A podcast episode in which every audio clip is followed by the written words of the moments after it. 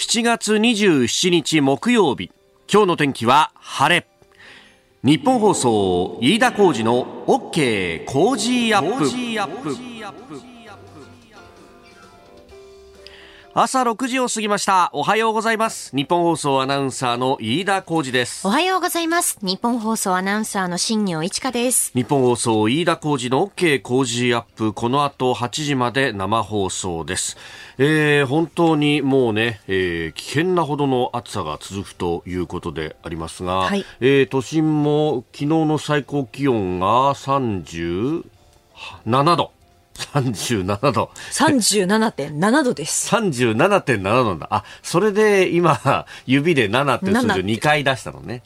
いや、これさ、もう、体温より高いよね。本当です。微熱というか。いや、そうそうそう。ね、だからもう、ちょうどですね、私もこう、その昼ぐらいの時間帯に外歩いてたんですけど、うん、もう全然こう、汗をかいてもそれが発散していく気がしないよね。まあ、周りの気温の方が高いんだから当然そうなるんだけど、うん、むしろ周りのこうね、気温を体が取り込むようにして体温上がっちゃうよねっていう話になるわけだ。そうなんですよね。私も昨日、うん、まあ、駅ちょっと降りたら、うんうんうん、目の前であのおばあちゃんが倒れてあそうて、大丈夫ですか？って声か、なんか声をかけてる人がいて、すぐ、あの、寄って、どうしました？って話しかけたら、いや、ちょっとめまいが、っていうことだったので、すぐで、あの、自販機でもポカリセット買って洋服緩めてマスク外してもらって飲んでもらってっていうことをしましたね昨日。なるほど。そんな炎天下でもねやっぱマスクつけて、まあ、電車乗るってことになると気使う方はつけてるけれどもこれが今度はね熱中症の方に行って、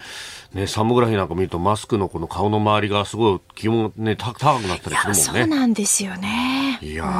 本当もうねうんちょっと行動の考え方を変えないと昼日中いろろんな予定もあるかもしれないですけれども、うん、ちょっと涼しいところにいて、まあ、ある意味、えー、避難しといた方がいいよっていうようなレベルになってくるよね。ですよね。気温が特に高くなる時間帯っていうのはもう避ける。そうなん、ね、昨日2時だったんですよね、おばあちゃん倒れたの、それこそ。まあ、あの、1日の最高気温が出がちな時間帯で、ね、出がちな時間帯です、本当に。えー、日差しも照りつけていて暑いし、はい、私もそのぐらいの時間帯にですね、ちょっと、あの、近所の、おまあ、学校のですね、ええ。まあ、夏休みにもうすでに入ってるんですけれども、なんか、あの、いろんなイベントをやりますという一週間が今週あって、で、その中で、えー、野球教室をやってくださいっていうのが、えー、うちのチームにですね、オファーが来て、で、あの、育成者の人で誰か来れる人みたいな感じの手上げがあったんですけど、お、俺この時間だと確かにこの日はいけるな、みたいな、これが木曜だと、ね、今日は、あの、辛坊さんの番組があるんで、いけませんになるんですけど、はい、水曜日は大丈夫なんですそうですね。えー、で他に育成者の方で皆さんやっぱ仕事も持ってるんで、うん、なかなかあの参加も集まらないんで、あ、じゃあ僕行けますよなんつって、あ、じゃあぜひ来てくださいと。で、ところが、この炎天下でどうすんだよと思っていたわけだよ。いですよね。いややっぱね、本当子供は特にね、地表からのこうね、えー、顔だとか心臓までの距離が近いというか、照り返しが、うん、そう。で、どうするんだろうなと思っていたら、えー、直前に連絡があって、体育館に変更しますと。体育館で？そうそうそうそうあのー、最近体育館にも冷房が入ってるところも多いので、ええ、だから体育館の方が涼しいんだということで、うん、そう体育館に変更になってねいやよかったねと本当ですね。じゃ体育館での練習ってまたね違いますよねきっと。そうね。うん、まああの柔らかいボールと柔らかいバットでやんないとさすがにあの外でやるのと同じことやったらさ、うん、ガラス割れちゃうからね。危ないですよね。そうそうそうそう。だからあの柔らかいバットと柔らかいボールでであのキャッチボールしたりとかさであのゴロ取ったりとかあとこうティーボールって言うんだけどこうねゴルフのティーっていうのは結構低いじゃないですか。はいはい、あれのもうちょっとこう、高い腰ぐらいの高さにボールを置けるっていうような。わかりますわかります。やつがあって、はいはい、で、それを横からバット振ると打てるよねっていう。うんうんうん、で、それであの試合めいたものをやったりとか、ね、えー、結局2、3時間ぐらいやったんですけど、そう、いや、これ2、3時間外だったらあっという間にバテったよね、という話を。いやいやいや本当に。本当。でもやっぱさ、子供たちは本当ボボール一つあってもそれだけでキャッキャ遊んでくれるし、なんならあの広いスペースがあれば、は、もう、あのー、何にも道具いらなくて、勝手に走り回って楽しむみたいなね、えー、感じがあるんで、まあ本当はね、外で伸び伸び体を動かしてほしいところではあるんだけど、やっぱこの暑さだとなかなかそういうわけにもいかないんでね。でねいや、体育館借りれてよかったね、というね。まあ、本当そういうなんかね、えー、結構公共の児童館とかそういうところに、ちょっとしたね、えー、教室1個、お遊んでいいよっていうスペースあったりとか、えー、まあ、怪我のないように熱中症にも気をつけながらね、えー、夏休みを過ごしてほしいもんでございます。はい。あなたの声を届けますリスナーズオピニオン。この家工事アップはリスナーのあなたコメンテーター。私田新業アナウンサー番組スタッフみんなで作り上げるニュース番組です、えー、ぜひメールやツイッターでご意見をお寄せいただければと思います。まあこの暑い中ね、えー、お仕事をされている方などなど。それからあの高校野球に言及される方も多いですね。甲子園をドーム球場にできないものかとかね、えー、ナイターでやればいいんじゃないかとかいろんなこと言われますけれども、えー、昨日は神奈川県大会のね、えー、決勝が行われて9回逆転、えー、慶応が慶応高校が6対5で横浜高校相手に勝ったというね、えー、いややっぱ横浜高校というと私松坂大輔さんの1個下の世代なんで、はい、もう神奈川県大会からこうぼーっと高校野球の中継を、まあ、地元局なんかやってるんで、うんうん、見てると、もうあっという間に横浜高校の効果を勝手に覚えてしまうってですね、全く縁もゆかりもないのに覚えちゃうみたいな。まあ、昔 KK コンビの時に PL の効果をなんとなく覚えちゃったとかね。えー、いやそういうのあったよね、みたいな話を、そういえば昨日あの、育成者の仲間たちとですね。あ、してました、えー、そんな話をしてましたね。えー、今日は西東京の準々決勝であるとか、あ、秋田も今日決勝だってさ。小町スタジアム13時スタート。秋田商業と明桜高校。小町スタジアム。中学生の時に私あの吹奏楽部だったので、うん、応援で言ってましたね。ドラム叩いてましたよ。中総合とかもね。そう。ね、そうでしたね。あの、あまりに暑いんで、えー、5回の裏にクーリングタイムっていうね、えー、5回裏終了時に10分間の休憩時間が設けられるんだけど、これがちょうどこの試合展開上、真ん中ちょっと後ろぐらいで、だからリードしてるチームがそのままの流れを維持できるか、で、リードされているチームはここで10分間でかなり立て直して、逆転するなんていうケースがあったりなんかもするっていうね、この10分は結構どう使うかっていうのは。えー、基本的にあの、素振りとかなんとかとかはできずに、裏で、えー、ベンチ裏で休んで、涼んで体調整えるんだということなんですけれどもね。これあの本大会も含めて多分やるっていうことになってるようなんですけど、結構この流れが変わるんじゃないかっていうのはね、言われてるんですよ。この辺もね、いろいろ注目ポイントがありそうですが、まあでも暑いさなかでやるのがっていうのはね、確かにね。そうですよね。うん。そうそう。そして我がタイガースにとっては死のロードが始まるぞという話も、え、えー、甲子園は今週までというね、ねえー、阪神のね、えー、試合はということになりますが、今日も日本ソーシャルアップナイター阪神対巨人戦伝統の一戦、掛布正幸さんと鳥谷隆さんの解説ですよ。ぜひ5時半からも、こちらも。すごい解説。こすごいよ。ね、すごいよ。あのミスタータイガースがね。今びっくりしちゃった。いやいや、本当にホラー法よということでございますよ。さて、えー、今朝のコメンテーター、ジャーナリストの鈴木哲夫さん、この後6時半過ぎからご登場です。取り上げるニュース、野党の動き、共闘どうなる、それからマイナンバー、昨日閉会中審査、ビッグモーター。で、えー、アメリカの FRB、えー、0.25%利上げ発表ということで、えー、おはようニュースネットワークのゾーン7時10分過ぎですが、えー、元日銀審議委員で PWC コンサルティング合同会社チーフエコノミストの片岡剛士さんともつないで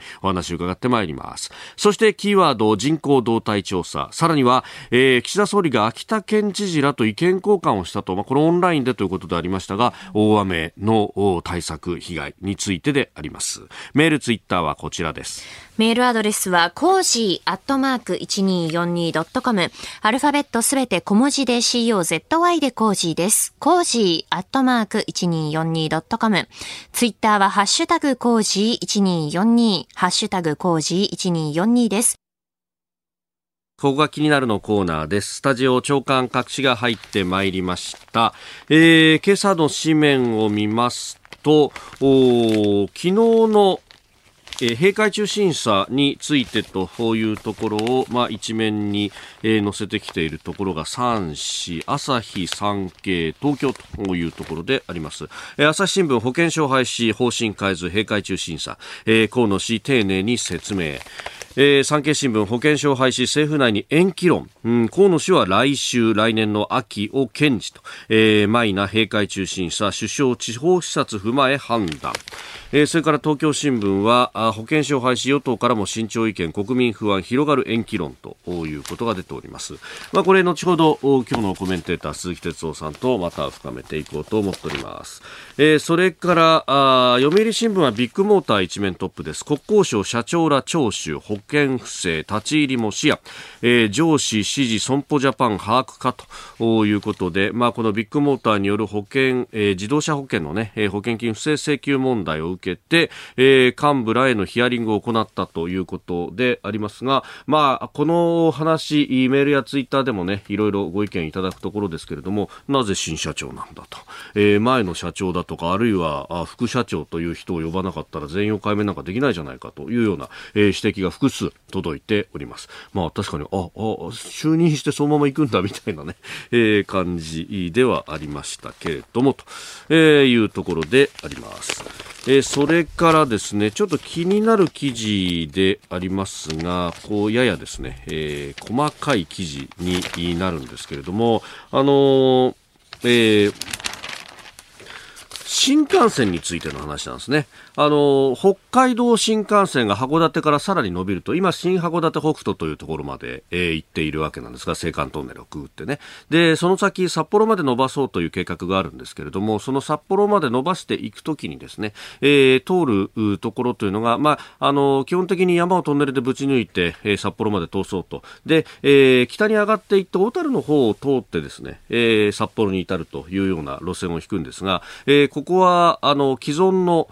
既存のですね、えー、函館本線というのがあります。で、えー、特に問題になってくるのがですね、函館本線の長万部から、この、宇佐のあたりをこうずっと通って、噴火湾のね、えー、ところを通りながら、函館に至るところ、このあの、並行する在来線をどうするかという話で、まあ、あの、お客さんの乗る数というのもあまり多くないので、JR 北海道としてはこれ経営分離して、で、第三セクターにするか、あるいはバスに変えるかというような話をしているわけなんですけれども、えー、ここは一方でですね、あの、お客さん乗せる列車よりも貨物列車がものすごく通っているところでもあると。まあ、あの、函館まで至って函館から青函トンネルで、えー、本州に物を運ぶと。特に北海道の農産物等々をですね、えー、相当な、えー、数運んでいると。まあ、あの、秋口から冬にかけて玉ねぎ列車っていうんですけど、あのー、北見列車っていうね、えー、別名があるんですが、北見とかあの辺の十勝の地域からですね、玉ねぎを満載して、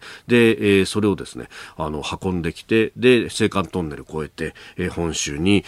運んでいくという列車がですね、まあ、あの、専用列車が走るというぐらいに、農産物の運びに関しては鉄道ということになってるんですが、一方で、えー、いや、これ貨物のためだけにうちが残すのはきついんですよという JR 北海道や、あるいは地元の自治体と、そして、えー、全体を担う国土交通通省というところで、まあ、意見がですね、えー、これどうなってるんだっていうのを昨日話し合いをしたということなんですが、えー、まあ、25年度、まあ、ですんで、再来年度をめどに結論を出すということで、年内にも有識者会議を設立して、まあ、話し合いましょうねということになったようであります。まあ、貨物鉄道を確保する方向性が妥当だということで、まあ、全部を船に切り替えるのは難しいだろうという話であるんですけれども、ただ、この線路を維持するためのコストをじゃあどこがやるんだというのがこれ問題になってくると。で、またあの鉄道用のコンテナっていうのは、あの、それ専用に作ってるもんで非常に使い勝手が悪くて、これ海外の鉄道なんかだと、船にそのまま積み替えられるようなですね、20フィート、40フィートのコンテナを使っているところが多いんですが、えー、日本の場合は、あ線路の幅が狭い。そして、えー、それに合わせてトンネルの幅も狭かったりするんで、なかなかそれができづらいというのがあるようであります。ただ、あの、青函トンネルみたいに大きく作ってあるところもあるんで、うん、なんとかここをですね、えー、そういったものに変えられると、船への積み替えも楽になるんで、全体の物流も楽になったりするんですけれども、なかなかうまくいかないというところです。ここが気になるでした。この時間からコメンテーターの方々ご登場です。今朝はジャーナリスト鈴木哲夫さんです。おはようございます。はい、おはようございます。よろしくお願いします。お願いします。さあ、まずは最近の野党の動き、まあ、維新の馬場代表のね、発言というのが結構ニュースになってまして、うん、共産党はなくなったらいいとか、いろんなことをおっしゃった。いや、あのー、まあ、ちょっときつい言葉でありますよね、確かにね。だから、あの、言い過ぎだとか、まあ、その、はい、まあ、ひ、品性の問題だとか、そういう批判も出てくるだろうし、だけどまあ、要するに、えー、一方で共産党もね、あの割と維新に対して、あの特に大阪なんかそうですけども、はい、選挙なんかではかなり厳しいことも言ってた、だから、まあ、お互い様じゃないかみたいな、まあ、見方もあるとは思うんですけどね、ただ、まあ、確かにその発言自体、ちょっと、うん、そこまで否定するのかなっていうのはありましたが、うん、僕はね、むしろその共産党がなくなるとかなくならない、そういう話よりも、あの第二自民党っていうこと言ったでしょ、はいはいはい、あれっちの方が僕は引っかかったんですね。それは何かっていうと、やっぱりあれはね、第一自民党、第二自民党じゃなくて、保守二大政党を目指すっていうふうに言わないと、あのつまり第二自民党ってことは、じゃあ自民党の補完勢力でいいのかなというようなね、こうニュアンスに取られるでしょ。はい、だからあれは言葉の選択として、やっぱり僕、馬場代表は、あの、我々はあくまでもその保守二大政党、自民党と対抗するね、第二自民党じゃないですよ。対抗する保守二大政党を目指すんだというふうに言えば、ある意味では野党の中でも集結っていうこともね、まあ、道を開くわけだし、はい、だから、あの、だからそういう、僕はむしろそっちの言葉の方が、あの、だ第二自民党って言葉の方が、ちょっと言葉の僕はミスじゃないかなと思うんですね。で、実際にその、じゃあこれから選挙がある。えー、で、まあ、保守二大政党という表現も、まあ、果たしてどうかっていう見方もあるんだけど、はい、あの、じゃあ、自民党に対抗するもう一つのその政権を担う保守と保守系の野党として、うん、えー、ということであれば、それで数を関数取る、はい、だけのね、まあ、準備が果たしてじゃあできてるのかっていうと、まだ今のところ、ごめんなさい、正確にあれですが108人とか9人とか。ぐらいしかまだ候補、あの支部長ってか決まってないあ小選挙区、うん、確かね、うん、だから、そういう意味ではもう全部立てて、もう自民党と同じように単独で過半数を目指す。はい、それは目標なら目標でもいいけれども、現実的に今選挙があった時には、うん、はそこまでいってない。そうするとやっぱり、本当に保守二大政党ということであれば、保守の結集、保守野党の結集ってことも必要になってくるわけですよね。だそういうプロセスの中で、はい、共産党批判よりもむしろ僕は第二自民党というあの表現の方がね、なるほど。ちょっとこう、あの、マイナスになったのかなっていう、私はそういう印象を持ちますけどね。うんうんお聞きの配信プログラムは日本放送飯田浩司の OK コージーアップの再編集版です。ポッドキャスト YouTube でお聞きのあなた、通勤や移動中に最新ニュースを押さえておきたい方、放送内容を少しでも早く知りたい方、スマホやパソコンからラジコのタイムフリー機能でお聞きいただくと放送中であれば追っかけ再生も可能ですし放送後でも好きな時間に番組のコンテンツを自分で選んでお聞きいただけます毎朝6時の生放送では登場するコメンテーターの最近の活動はもちろんたっぷりとニュース解説をお送りしています。レギュラーコメンテーターに加えて専門家と随時つないで掘り下げてお送りしています。日本放送のエリア内でお聞きの皆さんラジコラジコのタイムフリーでチェックしてください。ツイッターでは最新情報を発信中。ぜひフォローして番組にご参加ください。6時50分です。あなたと一緒にニュースを考える飯田浩二の OK 工事アップ。コメンテーターの方々と7時をまたいでニュースを掘り下げてまいります。えー、今朝はジャーナリスト鈴木哲夫さんです。引き続きよろしくお願いします。はい、お願いします。えまず株と為替の値動きをお伝えしておきます現地26日のニューヨーク株式市場ダウ平均株価は前の日と比べて82ドル5セント高い3万5520ドル12セントで取引を終えましたハイテク銘柄中心ナスダック総合指数は17.28ポイント下がって1万4127.28でした。一方、円相場1ドル140円20銭付近で取引されております。えー、引き続きアメリカ企業の決算内容を交換した積極的な買いが入っで、えー、1987年の1月以来36年半ぶりに13営業日続伸13連投であったということであります。随分なんかアメリカ景気いい話ですね、まあ、でこれ直結しますからね、日本にね。まあね。だから、もう、あの、いや、この流れがそのまま来ればいいけど、また反動が来て波が来るっていう中でね。まあそうですよね。どう備えるかって、だから日本独自に何をする、まあまさに、その今、ままあ日銀がどうするかっていう、もうポイントになってるけど、ね、あの、そこは、日本は日本で考えなきゃいけないですよね、これね。うんまあそのあたりのね、あの、金融政策等々について、えー、昨日は FRB の、えー、利上げ発表というのもありましたしたんで、まあそのあたり、後ほど7時10分過ぎ、おはようニュースネットワークのゾーンで、うん、えー、元日銀審議員の片岡浩一さんとつないで、えー、聞いていこうと思っております。ではあ、この時間取り上げるニュース、こちらのニュースです。政府健康保険証の来年秋廃止の方針変わらず。マイナンバーカードをめぐる問題で参議院の地方創生デジタル社会特別委員会の閉会中審査が昨日開かれました。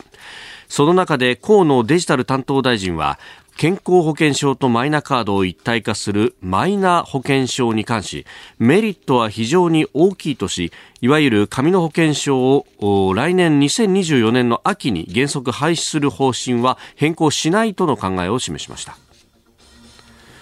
えー、先日インタビューを行いまして昨日その模様を放送いたしましたけれども、まあ、その中でもお尻はないと、うん、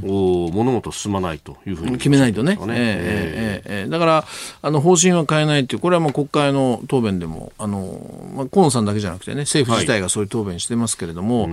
あのやっぱり僕ちょっと問題点はもちろんあってねそれにあのきちんと対応できているかというとまだまだ僕は足りないと正直思うんですよね。はい、であのまあまず基本的になんていうかなもうマイナンバーとかマイナンバーカードとかあらゆるものがやっぱりどうしてもごちゃごちゃになっちゃう。で僕なんか取材しててもごちゃごちゃになっちゃうぐらいですよね。で、まあ、基本的にもママイナンバーっていうそのいわゆる個人にまあ番号をつけるっても変だけども、うん、これをつけることによっていろいろまあ行政の手続きもね楽、はい、このマイナンバーっていうのはもうついてるわけですみんな。うん、あのシステム上。そうそう飯田さんも僕もみんなあるわけでね、はい、だから、えー、そういう意味ではそのマイナンバーそのものはでもマイナンバーカードっていうのは、またこれは別のもので、はい、で、カードって何かっていうと、その結局はそのマイナンバーも含めてだけれども、いろんなその、いわゆる紐付けによって行政の、ももしくは我々が受けるサ行政サービスのものをそのどこまでこう効率的に一元化していくかっていう、はい、まあどっちかというと、その、これをどううまく使えば、その行政がね、はい、えー、うまく回るのかもというよりは、僕らが何を受けられるのかっていうね、うん、あ便利だね、これもやれる、このカードを持ってれば こういうこともやれる、はい、で、これで問題があったら、実はその、例えばまさに、もう今の保険証なんかそうだけども、ええ、何かあった時には、その、あの自分のその、起用証とか、どこで何診察受けたとか、うん、薬の話を全部リンクするとかね、だから、そういうカードとしてのものっていう、これをまず分けなきゃいけないですよね。これがなんか一緒になって、結局個人情報がなんて思う人いるけれども、いや、はい、もう個人情報は ナンバーついてるわけだから。だから、あくまでもなんか便利、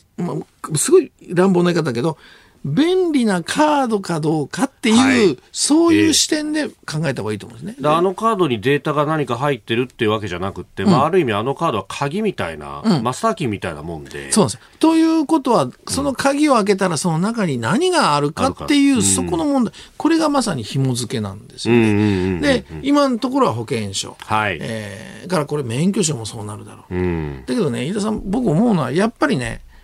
この保険証もそうだけど、僕は手続きが非常に僕は問題があると思ってて、はい、それはだって、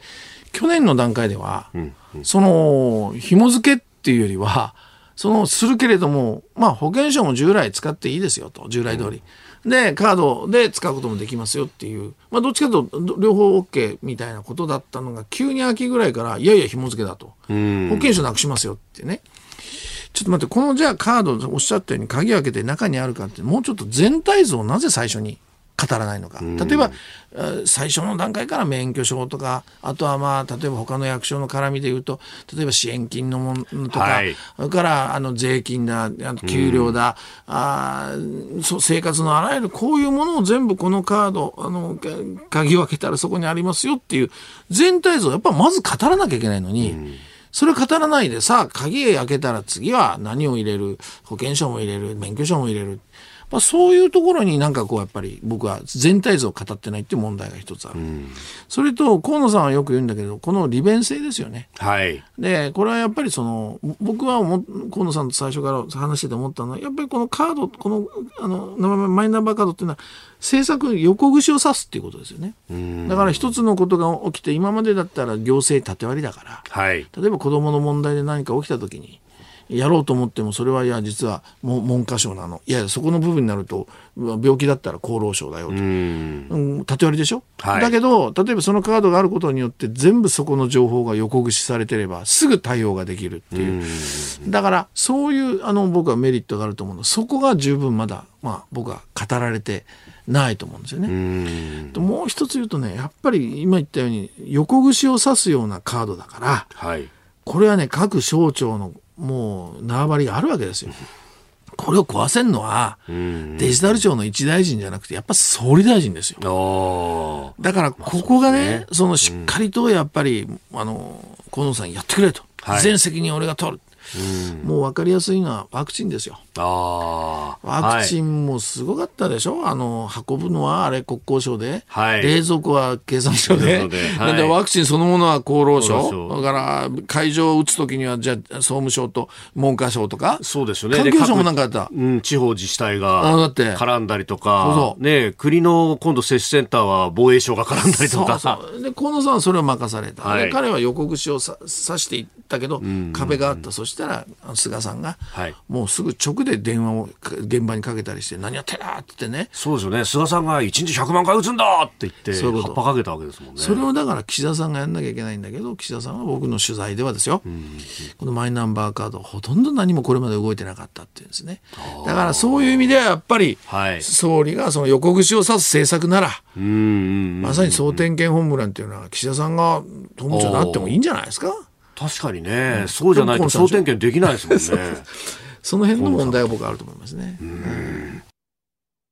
えー、マイナンバーカード、まあ、昨日ね、閉会中審査が行われました、健康保険証の廃止等々というところのお話、まあ、横串を刺すというところで、えー、本当だったらやっぱり総理。うん、そうですね。いや僕はだからそういう意味ではそのさっきもちょっと言いましたけど取材している感じで岸田さんほとんど丸投げだったと河野さんにね。でそもそも今年の2月ぐらいに、はい、トラブルの報告って上がってきてるわけですよ、ね、はい。その時点からやっぱ危機感を持って、まあ、例えば例えばですよ、うん、まあ、仮に菅さんが総理だったら、はい、すぐ例えば河野さんを呼んでこういう報告来てると、まあ、危機管理の、まあ、ある種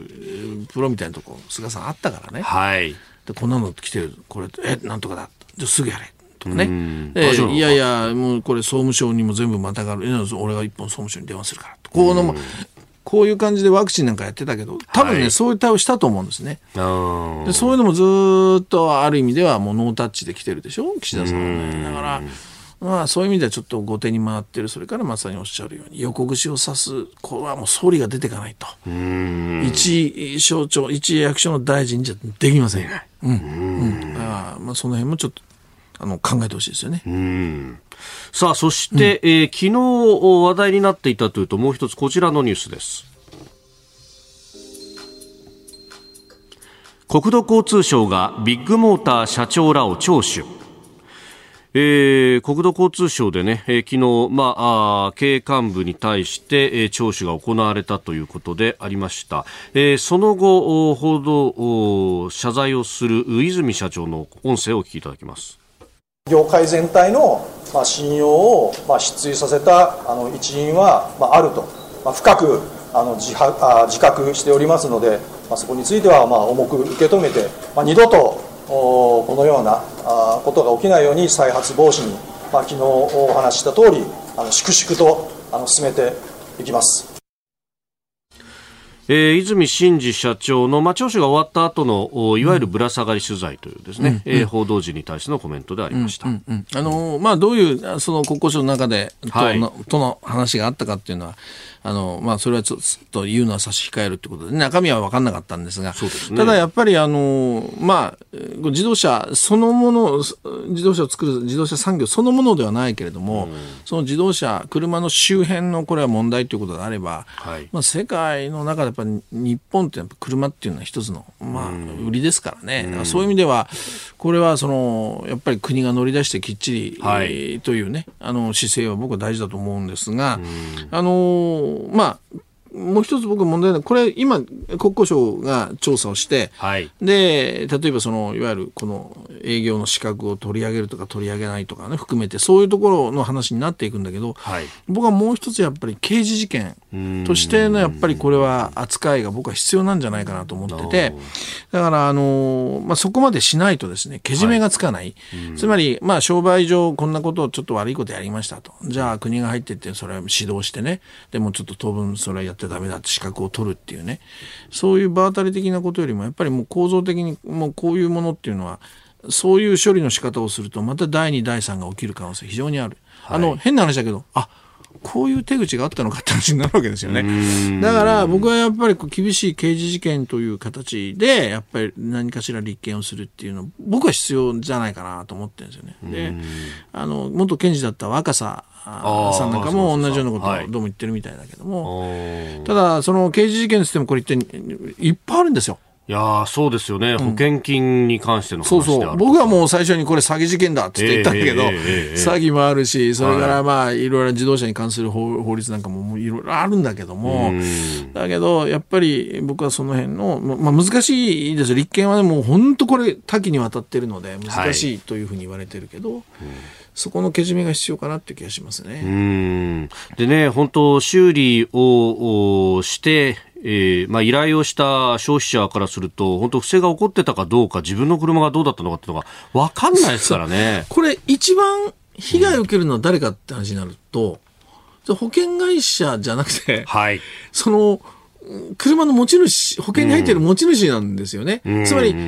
傷がついてた事故があったで、保険で支払われたってことになると、はい、次、その、車持ってる人は、あの、保険のランクが下がるじゃないですか。等級下がっちゃいますよね。で、保険料上がっちゃう。そういうこと。うん、これ結局、なんか車の持ち主に、こう、例えば一番損が来てる。この構図もちょっと不思議な構図ですよ、あっちゃいけないっていうかね。いや、そうですよね。うんうん、で、まあ、保険会社はどこまで知ってたんだろうねとか、出向者いたしねとか、ね、今一つ問題になってきてるでしょ。うん、3社ぐらいあった中のね、その保険会社とそのビッグモーターのその癒着がなんかあったんじゃないか。だからこの辺も含めだから全容解明と、やっぱりこれけじめつけるにはやっぱり刑事事件としての始末が必要かなって思いますね。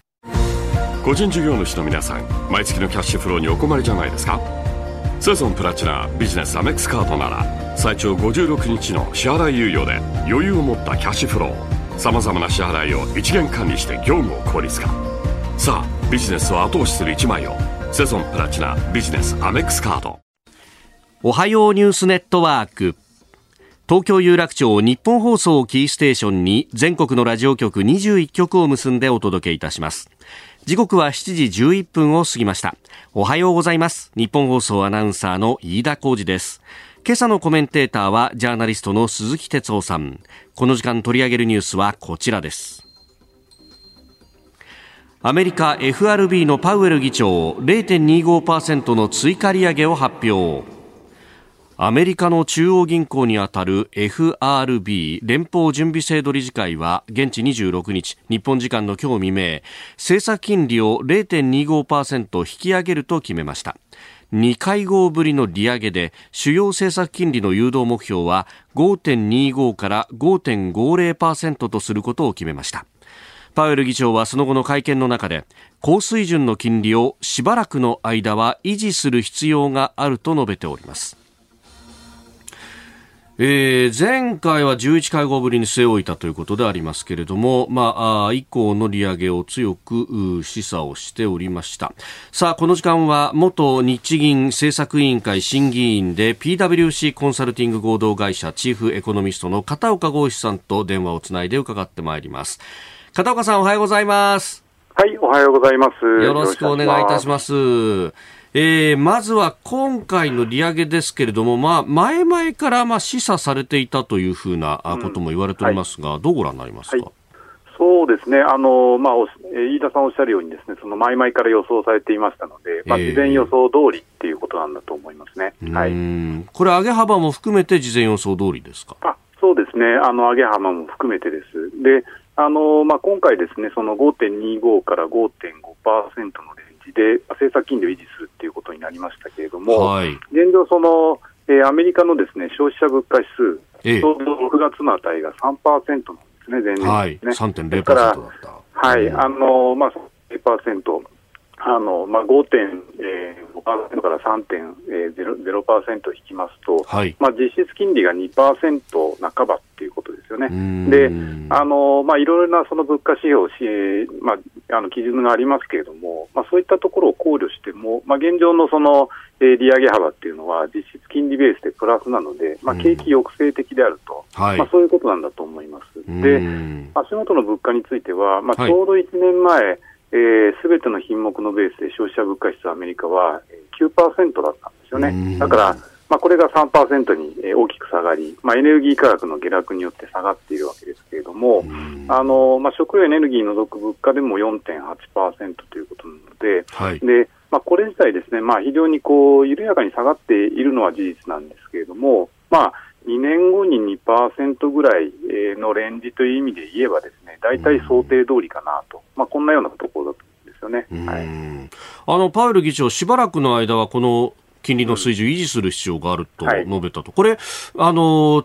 ちょっと林立てられていた利下げはしばらくないよっていうメッセージなんでしょうか？えーとですねまあ、市場の一部では、はい、あのまあ、利上げをずっと続けているので、まあ、そのことによって、まあ、景気後退、ないしは、えー、それを対応して、まあ、利下げっていうことを予想する向きもあるんですけれども、はい、ただ、あのまあ今日の会合のステートメントの中でもですね、ええ、あの一部触れられてるかと思うんですが、そのアメリカ経済ですね、そんなに弱くないんですよね、実はね。で、あの利上げを続けている割には、住宅市場もですね、えー、底堅い状況になっていますし、それから、はい、まあ、景気動向についてもですね、その一旦ちょっと落ち込んだんですけれども、足元ではまたやや改善基調にありまして、おそらく、まあ明日 GDP の統計が出てくるんですけれども、はい、日本時間ですね。あのただ、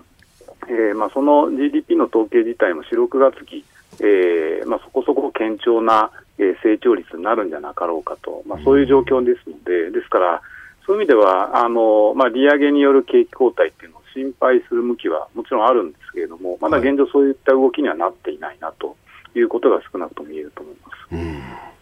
さて、えー、スタジオにはジャーナリスト鈴木哲夫さんもいらっしゃいます。はい、あのー、片岡さんおはようございます。鈴木でございます。おはようございます。おはようございます。私がもうどうしても気になって聞きたいことがあってですね、これ、まあ、アメリカのもちろん利上げっていうのはあるんですが、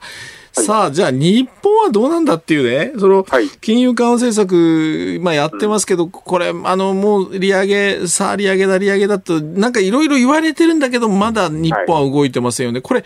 日本の場合、この利上げって、これがどう、どういうふうにこれ見たらいいんでしょうかね？えー、っとですね、うん、あの足元のやっぱり状況というのは、確かにあの2%以上を上回る形で物価上がってると思うんですけれども、うんうんはい、あのまあ、現その賃上げが起こってですね、でそれがえーまあ、所得の拡大という形で具体的に結びついて、うん、まあ、所得拡大とその物価上昇が安定的に継続するような状況、えー、を、えー、達成できるかどうかの、まあ、ぎりぎりの状況にあるんですよね。うん、ですから、まあ、こういう状態でその、まあ、利上げをしてしまうとね、そうすると、今度は逆に景気が失速して物価が下がるっていうリスクがあります。でまあ、そういう状況になったときに、じゃあ今度日銀が追加的に何かできるかというと、えー、ほとんどその追加的な対策って実はないんだと思うんですね。ですから、まあ、そう考えると、その物価が上振れする、えー、リスクに対してはもちろん利上げとかをすればいいわけですけど、物価が逆にその失速してしまうリスクに対応できないということになると、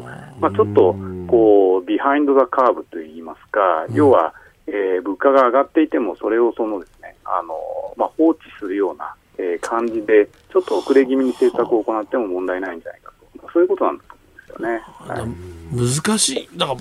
じゃ難しいんですね、判断がね。えー、判断難しい局面だと思います。ですから、あのまあ、おそらくですね、こうまあ、私自身、今回7月はあのないと思うんですけど、あのというのは、えーまあ、6月から見て、ですねその、物価がぐんぐん上がるぞっていう追加的な、えー、情報はないですし、それから所得拡大と物価上昇っていうのが、これが、えー、安定的に続くっていうことをですね確認する指標っていうのは、今のところ出てないわけですよね。ですから、まあ今年もそうだし、来年もその次も、えー、賃金上昇と物価上昇が安定的に起こるっていうことが、やはりそのある程度確信できるようになるまで、日銀は、えー、現行の金融緩和を続けるんじゃないかなと思いますけど、なるほど。はい、今、片岡さん、ビハインド・ザ・カーブっていう話がありました、はい、まあ、物価の上昇に追いかけるような形で、えー、はい、まあ、あやる場合は利上げなどなどと、引き締めもという話ですが、まさにこう、FRB は去年、一昨年あたり、それをや、やろうとして、結局、物価が予想以上に伸びてしまったということがありましたけど、これ、まあ、今、現状落ち着いてきてますけれども、このあたり、日本も同じような流れになっちゃう可能性ってあるんでしょうか、えー、ですね、はい、あのもちろんその可能性もありますが、うん、日本とアメリカの最大の違いはですね、日本は、はい、えー、ここ20年間ぐらいずっと物価がえー、ゼロ金棒ないしはデフレだったっていうことなんですよね。ですから、目標ははるかに下回っていて、目標を達成しようと金融緩和をしている日銀と、はい、それから目標金棒に維持していてですね、それでそこを上回ってしまっている FRB っていうのは、これは当然違いがあります。ですから、FRB の失敗を、はい、あの日本にそのまま当てはめるっていうことは、えー、私は無理なんじゃないかなっていうふうに。まあ、アメリカはある意味、体温まってるところだったから、こう、はい、カンフル剤打つとうわっと上がるけれども、日本は逆に体冷え切ってる状態がずっと続いてると。はい、そうですね。だから冷え切ってるからこそ、その、インフレ上昇、賃金拡大っていうところまで粘り強くですね、はい、その、金融緩和を続けるっていうことが必要であるということです。うん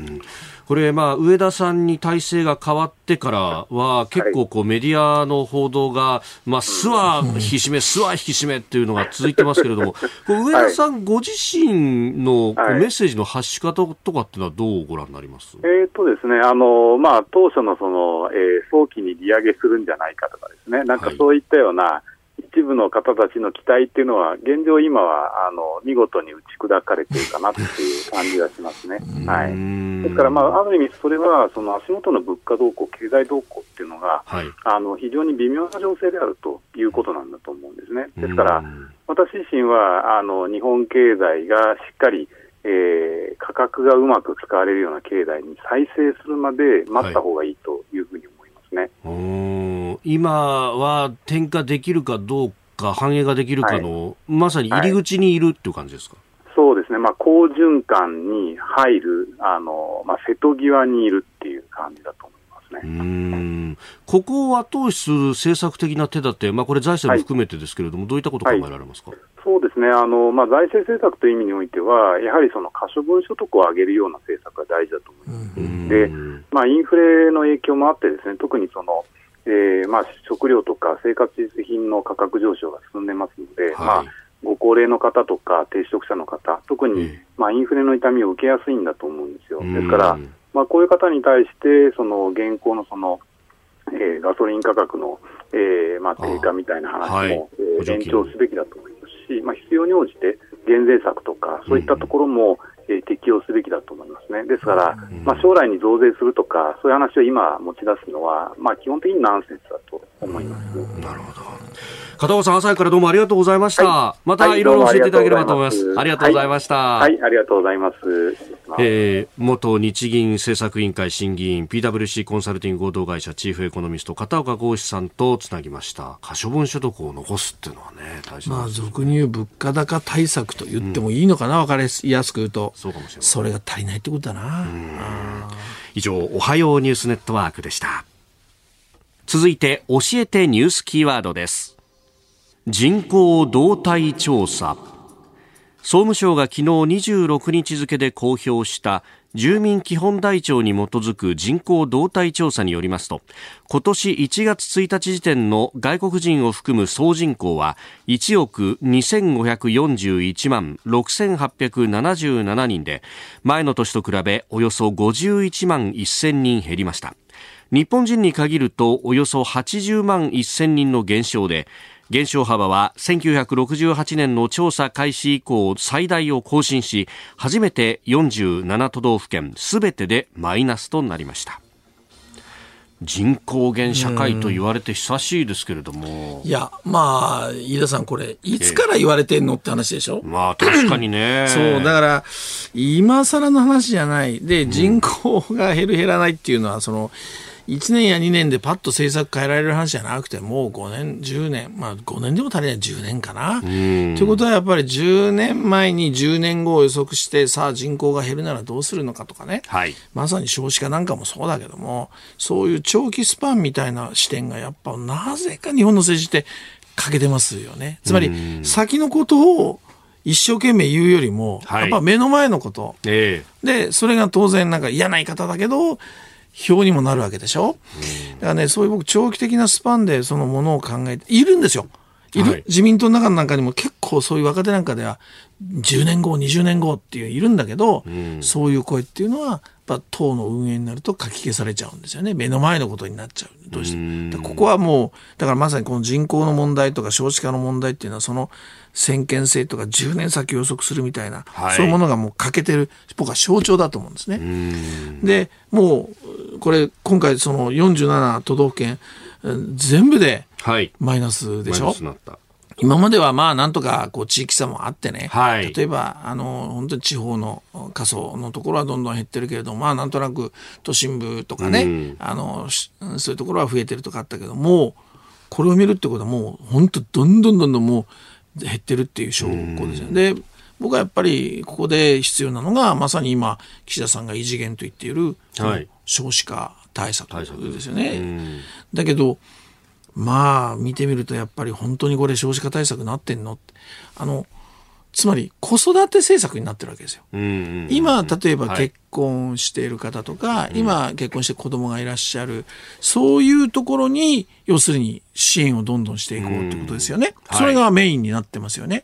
で今結婚されてる方は みんな例えば子供は2人欲しいとか、はい、あのまあそれなりにちゃんと出産してそして子育てをしてるわけですよ。でその子育てをしてるところにお金いやいや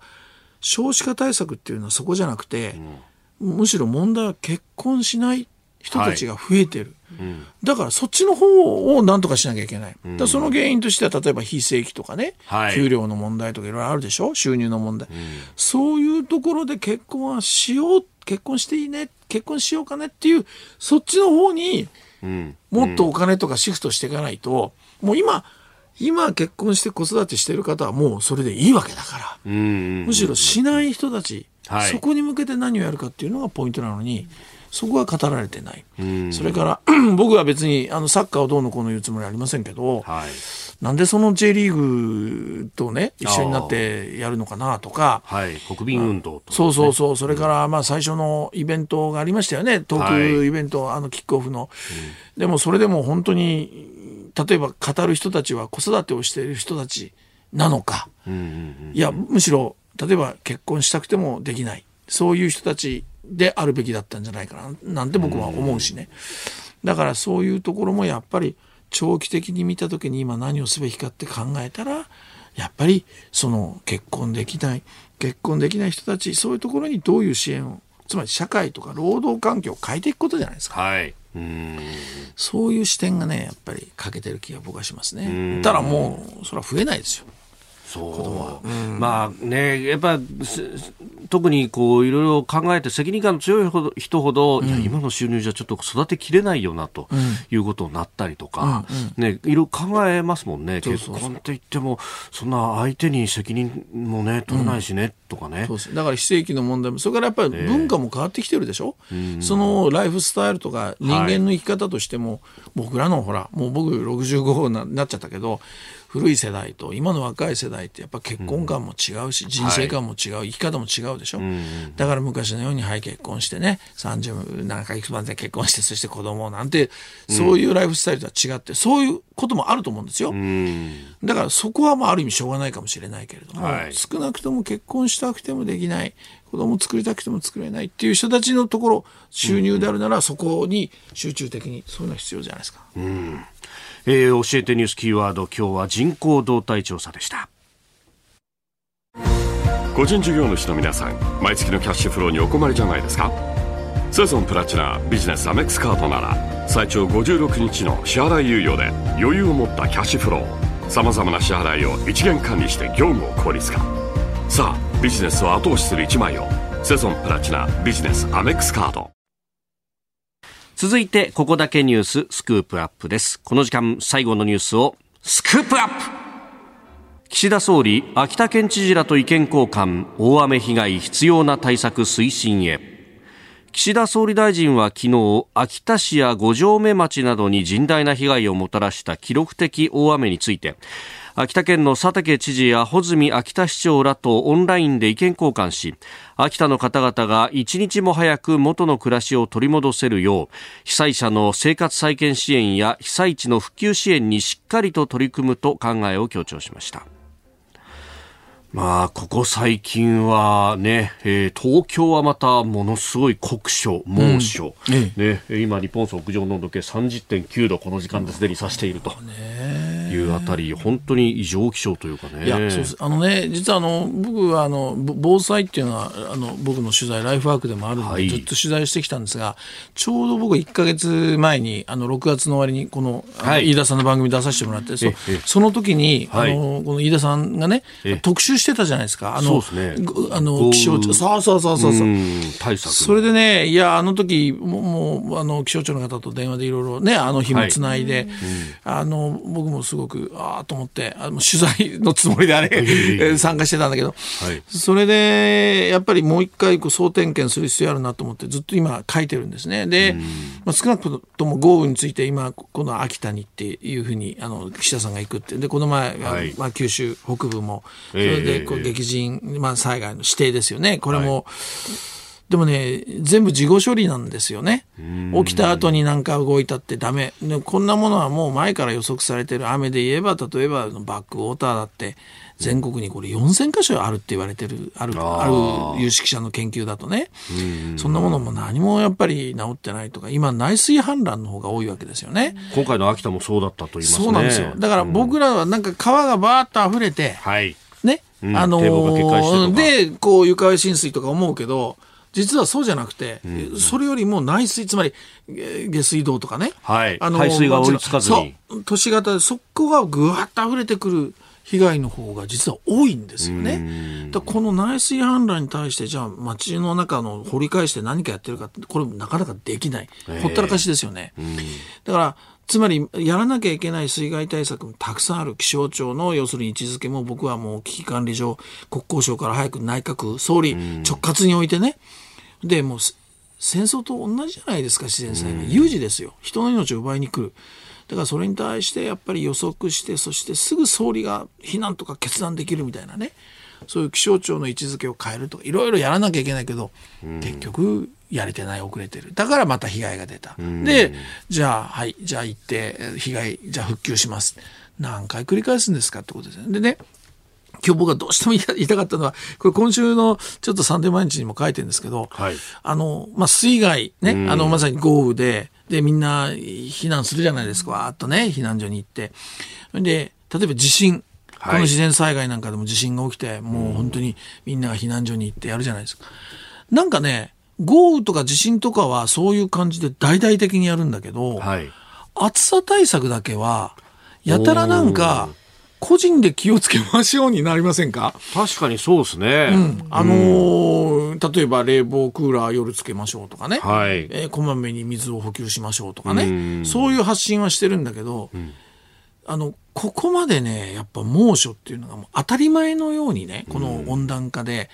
何日も続く。えー、で夜も熱帯夜が続く、はい、でそれがまあ非常に予測の今技術が発達してるから例えば3日間は確実にそうなりますよなんていう時はこれから週末にかけてがまさにそうですね。そう、うん、なんでその水害とかあの豪雨とか地震並みに避難所に避難させないんですか？例えば特に高齢者とか、はい、一人暮らしの人とかそれからこの前ちょっと取材したんだけどあの貧困の NPO 団体にちょっと取材をしたら、はい、